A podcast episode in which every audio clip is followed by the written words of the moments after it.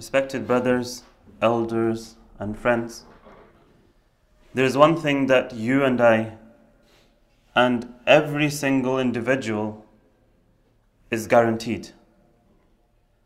And it is something which Allah subhanahu wa ta'ala has mentioned multiple times in the Quran. Allah subhanahu wa ta'ala says, كُلُّ نَفْسٍ ذَائِقَةُ الْمَوْتِ That every soul shall taste death that we all know that one day we're going to die. We may not know when, we may not know how, but it is something that we are sure that's going to happen, and we're sure and we are guaranteed that it's definitely going to come one day when we will pass away.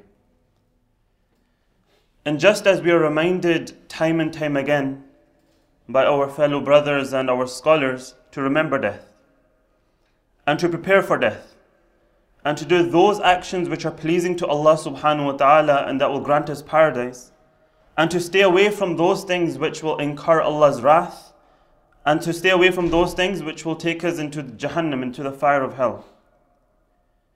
Similarly, there is another obligation which is related to death, which unfortunately many of us are unaware of.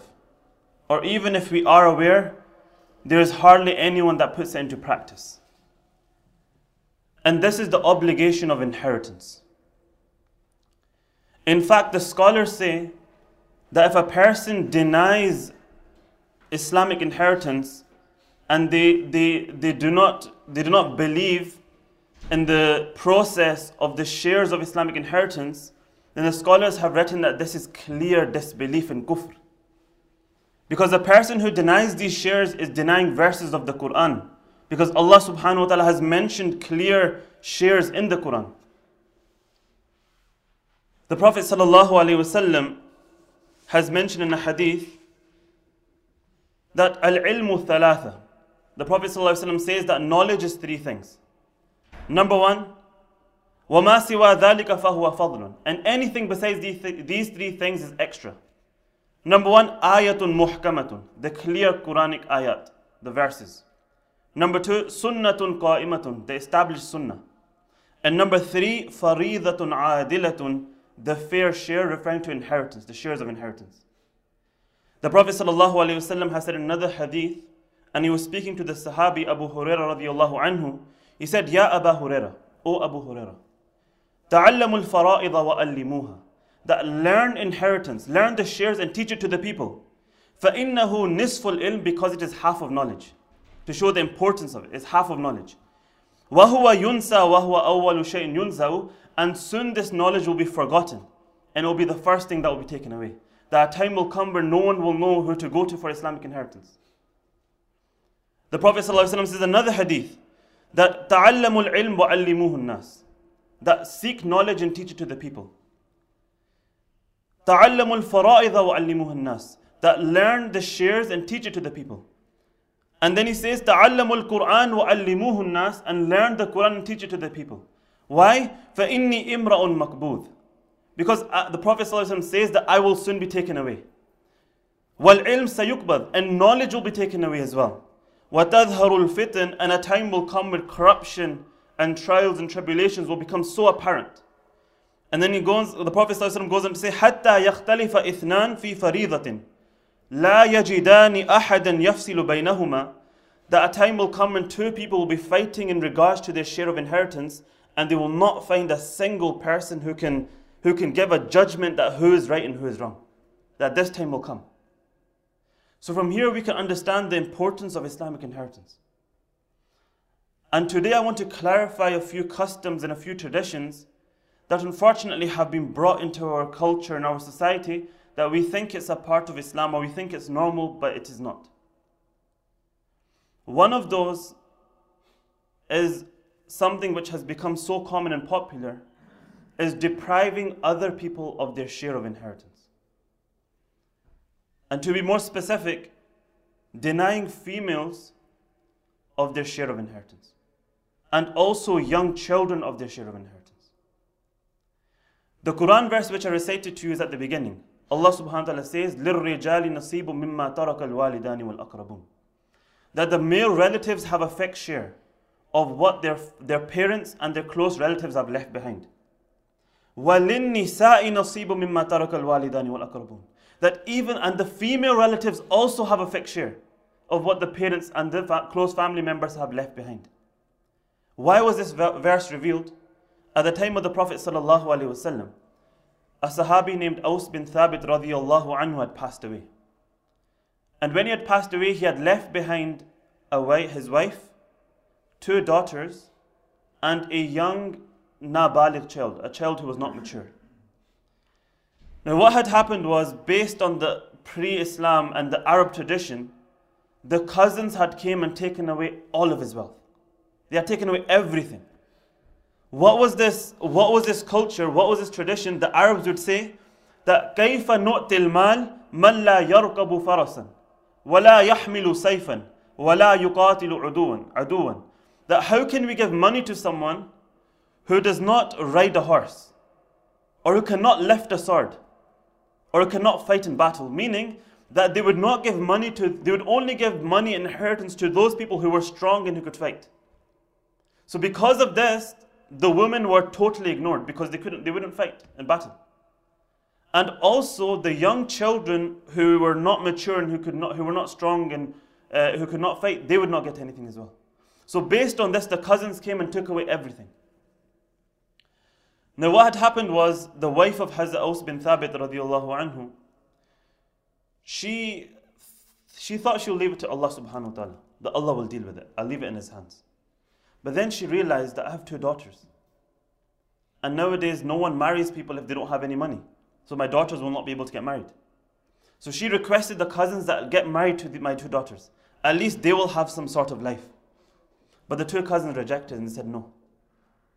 So then she went straight to the Prophet wasallam, and she went and complained to the Prophet wasallam that look, this is what's happened.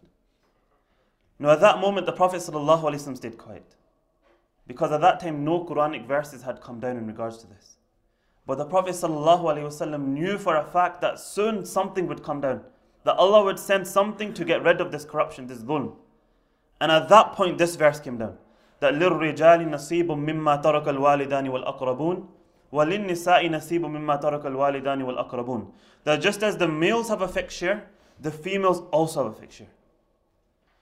Unfortunately, despite the Prophet ﷺ getting rid of this false, this, this, wrong, uh, this wrong tradition is crept back into our societies.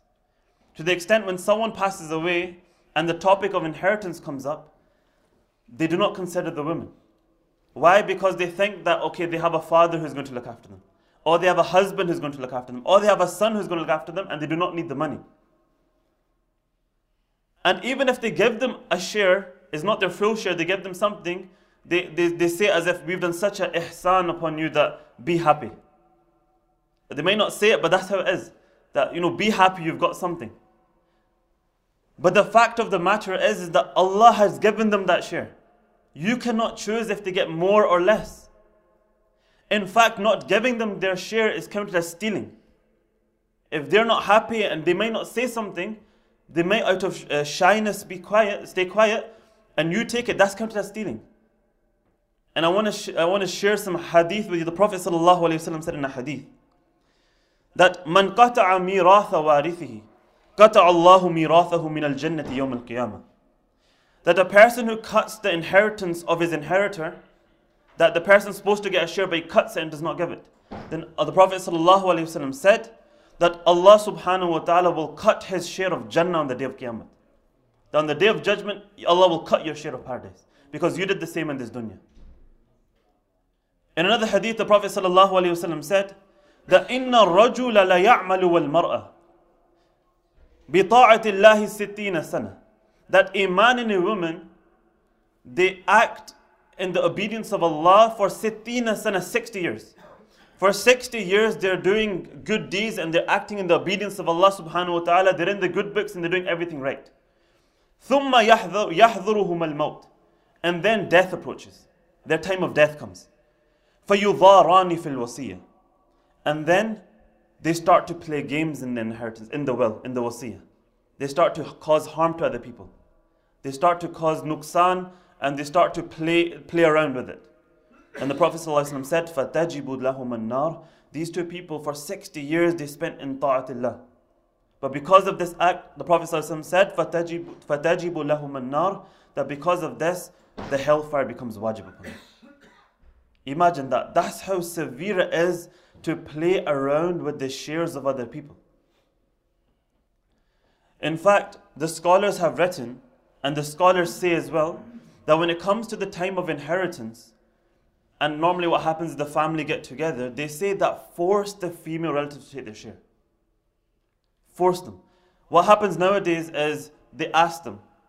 You know, like you know, we say when uh, they have this funny saying that when people come to eat food, and then people say that aap khana nahi khayenge, that you're not going to eat food. So they do the same thing with inheritance with female that, oh no, do you not want your share? Or is it okay if we use your share for this?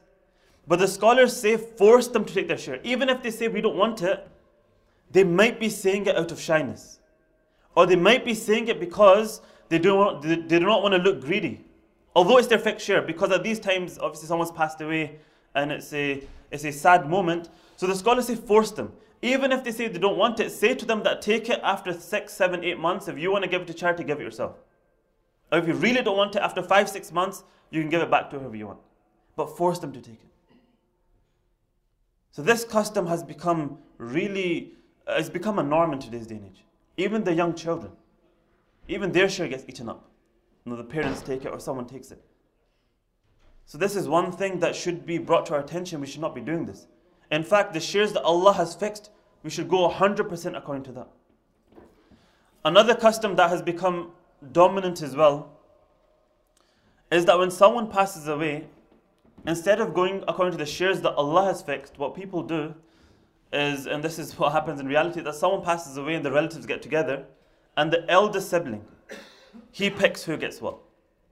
He says that the house, so and so take it, the business, so and so take it, the car, so and so take it, this money you take, this, you take that. That is not according to the Islamic rules of inheritance. That's not the shares of that Allah has fixed. Or even another one that's common is before someone passes away, what they do is they say that after I pass away, my son, you take this. My, my wife, or if the wife's passing away, they may say the husband take this, my mom take this, my dad take this. That also is not, not according to the shares of Islamic inheritance. In fact, if a person wants to do that, what the scholars say is give them it while you're alive. If you want to really give someone your house and car, give them it while you're alive and get rid of it. Because if you say that after I die you get this, that has got no weight. That does not count. Because after you pass away, all your wealth goes according to the rules that Allah has set. Every share that Allah has fixed, it needs to go according to that. And that's why the Prophet ﷺ has said that Alhikul Fara'idha bi.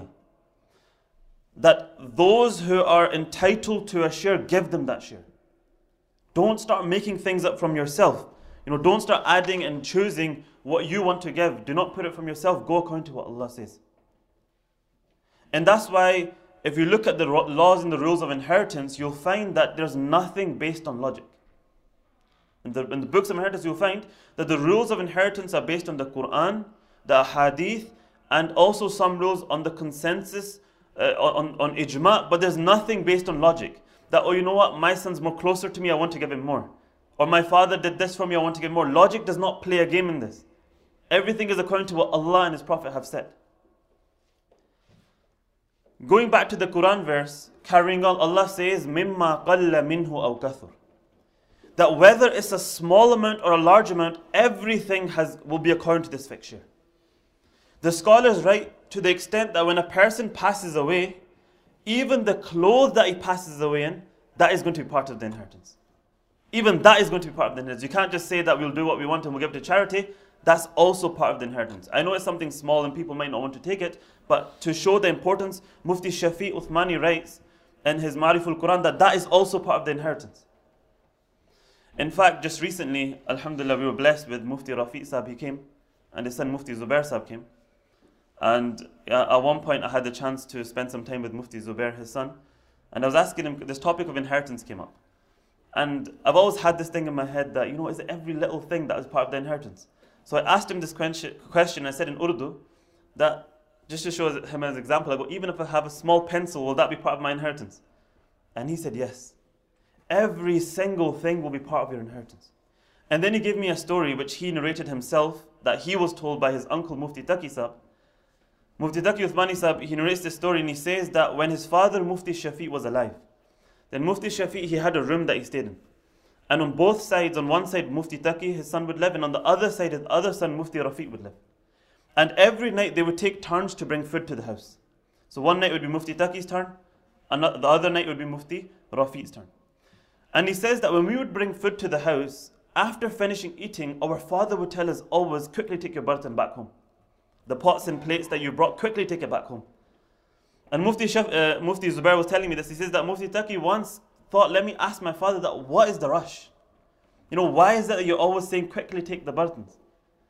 And to this Mufti Shafi replied, he said that the thing is, is that in my will I have written that when I pass away, everything between these four walls, as in his, his room or his house, everything be between these four walls is everything that I own, and that will be part of my inheritance. And he said that I'm scared that one day, imagine you leave your burden and your pots here, and I pass away and someone counts your plates part of my inheritance. And that's why I tell you to quickly take it. Mufti Zubair, his point was this that even these plates and these small items will be part of your inheritance. Therefore, you cannot miss anything out. In today's day and age, what happens is it's a general custom that when a spouse passes away, then the other spouse takes the house, the son takes the business. That is not according to the shares of Islam. In fact, the scholars say that everything the person owned, even the appliances in the house, that's part of the inheritance. It doesn't mean that because he's passed away, the other space automatically inherits everything in the house. That's not how it works.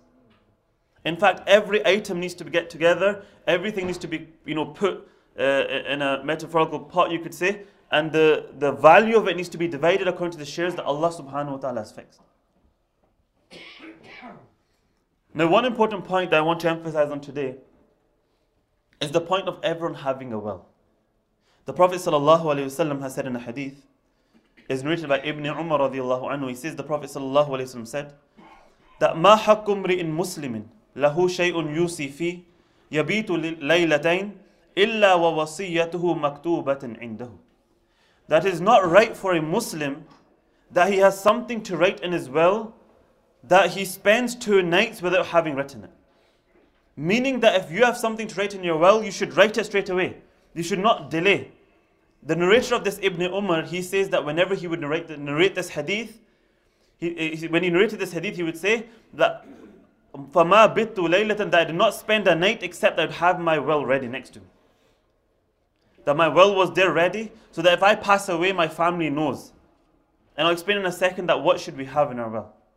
Another hadith, the Prophet ﷺ said that man mata ala wasiyatin, that whoever passes away and they have their will ready, mata ala sabilin wa sunnah, that he passes away upon the correct path and upon the sunnah. And he further, further adds on, وَمَاتَ عَلَى تُقَى وَشَهَادَةٍ وَمَاتَ مَغْفُورًا لَهُ And he passes away on taqwa, piety, وَمَاتَ وَشَهَادَةٍ And he passes away in the state of being a martyr, on martyrdom, وَمَاتَ مَغْفُورًا لَهُ And he passes away being pardoned. His sins are forgiven. These are hadith the Prophet said to show the importance of having a will. Now, what should, what should we have in our will? I'll mention briefly, the scholars have mentioned many, many points, and you can read the books to go into detail. But I'll mention a few main points that you should all have in a will. Because ideally, after this talk, inshallah, when you go home, you should sit down and write this will. It's very important, and I'll explain to you why in a second. One thing that you should have in your will is advice that you want to give to your family. You know, a lot of the time when our family members may not listen to us while we're alive, but you notice and you hear a lot of people saying this. You know, if you ask people why did they do such a practice, and it might be even wrong, but a lot of people say that, oh, my father told me before he passed away. Or my father wrote it to me before, when, you know, when he passed away. So the family members listen to a lot of the advice given to them. You know, obviously that blessing has gone, and they try to act upon those final words, so write that in your will. For example, you want to write that you know, oh, oh, oh, my family, you know, make sure you stay steadfast on your salah. Make sure you give sadaqah. Or what, one thing that the scholars mention is to write that make sure you keep in contact with your scholars. Do never lose the sight of your scholars. Never lo- leave the masjid. Keep in, keep in contact and keep in touch with the masjid. So any advice that you want to give to your family, write that. That's number one. The second thing that you should write is that any rights between you and Allah which are not fulfilled should be written as well. if you have unpaid zakat, if you have salah that you've not prayed, if you have fast that you've not been able to keep, you've never, you've not, you've missed qurbanis, you've not been able to qurbani, sadaqatul fitr, you've not been able to do. You know, some of these things you can ask scholars that what things should I write, but these are a few of them. You should write these down. The point of writing these down is not that so when I pass away, my children will cover for me. No, you should be doing that now. If you've got salah to make up, start doing qadha now. If you have fast to make up, start doing it now. If you've not paid zakat, start doing it now. But the point is that we do not know when death will come. So when you have it written, at least your family will know. And if they need to pay zakat on your behalf, they can. Number three, the third thing and a very important thing that you should have written is the rights of other people. If you owe other people money, if you owe other people money, that should be written definitely. Because what happens is a lot of the a lot of the times that happens, someone passes away and you hear in the masjid the person announces or the imam announces that if anyone has any debts with this person, then please contact his son. You all hear that, or contact X, Y, and Z person. But the family should have a record of what is owed. Because imagine people start coming and asking for money, and you start having a debate. The children, you leave your children having a fight with them that we were never told. But it actually, he has owed money, but you just did not write it. So you will be sinful. Why did you not make a record, a record of it, have it written? So that's another thing that should be written in your will so that when you pass away, your family know what you owe. Number four, a fourth thing that should be written is all your assets. Now, this can be in a legal document or whatever, but all your assets should be written. If a person has many houses, cars, he has money, he has uh, people owe him money, all this should be written so that when you pass away, your family know what you owed or what you owned. It should not be the case. Now, I know nowadays it's easy to find, uh, you know, what people, uh, what they owned, but at the same time, a lot of families don't know how to, or a lot of the people don't have that time and they, you know, they're grieving. So it should be there and written on a, you know, written somewhere that this is why also when you pass away, your family know exactly what you have. Exactly, if people owe you money, that should be written as well, so your family know that we can get it from them. Because if you don't write it, and that money, that person forgets about it, you'll be held accountable because that money is part of your children and your family's inheritance. But you just you didn't write it out of laziness. Also, if you've forgiven someone, write that there as well. So that a fight doesn't start afterwards. That, oh, you know, I know you owed my father. And that person saying that, oh, he forgave me. And this fight starts, so you should write that if you forgive someone, that you don't owe me anymore, write that in your wasiyah as well. And number six, and this is an important one, and this has a few maslas according to it, so I'll clarify those. Number six is what we call wasiyah. As well as well, we translate it well, or we call it bequest to bequest. It means that when you pass away, you can write down for a portion of your wealth to be allocated to somewhere that you want to give.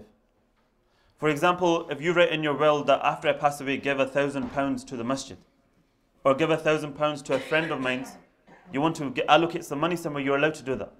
That's the sixth step. You should write that. If you want to, you could write. You should write that. Or if you want your money, your zakat to be paid for, you should write that. That I have this much zakat. Use you know use this money to pay for it. But there's a few rules to this. One of the rules of this is that only when you pass away, Oh, I'll explain this a bit more detail afterwards. That what happens with your money. So let's just say the money that you have, the first thing that's going to be is going to be used for is to pay for your funeral. Number two would be paid for all the people that you owe money, it will be used for that. After that, whatever's left over, a third of that can be used for wasiyah. A third of that can be used to if you had if you had written in your will that give so and so money to the masjid, give it to this good cause, give it to this friend of mine, from that one third it will be taken. More than a third is not permissible. Number two, you cannot give it to someone who already has a share. If your son already had a share, but you read, give my son a thousand pounds more, Islam, you cannot do that. The Prophet has said in a hadith that Inna Allah qad a'ta kulli haqqin haqqahu fala wasiyata liwarith. That indeed Allah subhanahu wa ta'ala has given every person who has a right, He has given them their right. Therefore, you cannot make a will for a warith. Someone who's already inheriting, they've got their fixed share, you cannot add on to it. The scholars mentioned though, if all the inheritors are happy and they're fine with it, then it's allowed. If everyone, you know, they say dil ki khushi. If they're happy from the heart, just by saying yes, that does not count. They have to be happy from the heart. If they're happy, then you can give extra if you wanted to. Also, another point to remember here is that if someone is not happy, and even if they say yeah, that does not count. Also, if someone's not present, someone's gone somewhere abroad, you cannot do anything on their behalf. Also, if there's immature children, this is a very important one because a lot of people don't know this, that if, a, if an immature child has a share of inheritance, the parents cannot touch it. No one's allowed to use them.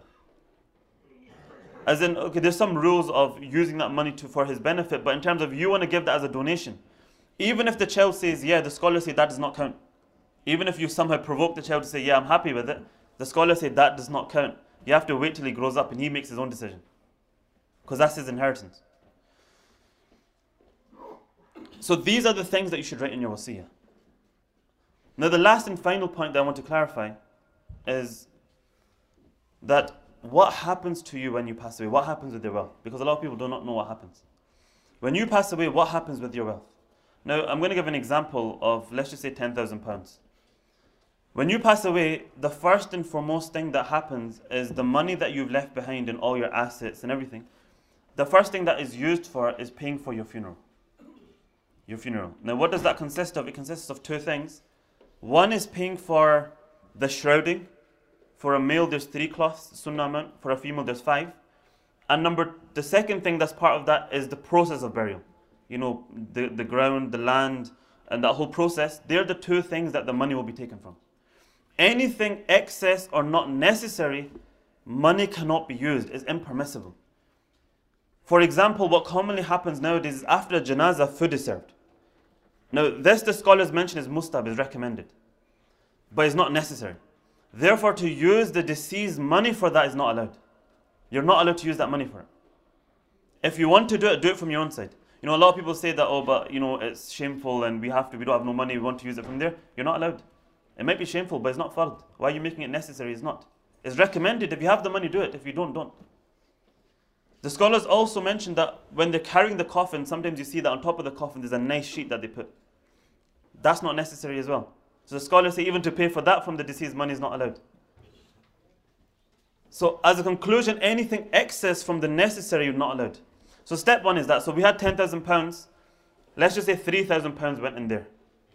Now you have seven thousand pounds left. The second step is paying off people that you owe. If you owed people money, the second thing would be now paying off those people. To the extent that the scholars mention that if all the money, we have £7,000 left, if all that gets used up, it gets used up. The inheritors won't get anything. So the second step is that anyone that is owed money, that will be, they will be paid off. Anyone that's owed, even to the extent that if someone's wife was not paid her mahar, that will be paid off as well. That is, you can't, that's not math. If someone had not paid their wife her dowry, her mahar, that will be paid off from here as well. So let's just take another, let's cut down, let's just say £4,000 was for debts. And now we're left with £3,000. Now the, four, the third step is wasiyah. What I mentioned before, that before you pass away, you can write in your will that give X amount of money to charity or give X amount of money. That's where the step comes. Now the money that was left over, which is £3,000, a third of that can be used for wasiyah. So we have £3,000 left, a third of that is a thousand. So if someone in their will wrote that give £500 to the masjid, that's fine, you can give them. If someone wrote give £1,000, that's fine as well. But if someone, for example, will give £2,000, you're not allowed. The inheritors will only give up to a thousand because the rest of the money is the right of the inheritors, you cannot use that. Now, a very important thing to mention here is that if you had zakat that you hadn't paid for, or you had qurbani that you hadn't given, or you had salah that you know your, your family might want to give fidya for because you know you passed away, that does not happen in step two. Step two, which was the debts that you owe, is only the debts to the people. If money wants to be given for zakat and these things, that can only be given from this one third. Now, what can happen here is let's just say this two is an example that someone said give 1,000 pounds to the masjid, and he also has 1,000 pounds zakat that he had not paid. So the scholars say first pay off the zakat. If that 1,000 pounds to the masjid, that's not necessary pay off those things. Now, if someone had two thousand pounds of zakat left, and he's only got three thousand pounds, so a third is a thousand, the other thousand pounds of zakat, the family do not need to give it, and you'll be punished for it. It's, it's severe, but it's your is is is your responsibility to give it while you're alive. That's why I clarified before that those rights between you and Allah doesn't mean you write it down and that's it. You need to make up for it. Because a chance may come that you may not have any money left to give. And if that happens, the scholars do write though the family have an akhlaqi farida. That is a moral etiquette to pay off. But if they choose not to, they will not be questionable. You will be questionable. That why did you not fulfill the rights of Allah before you passed away? Now the final step and we'll finish upon this, is the fourth step is now the money that is left over, inheritance happens in that money.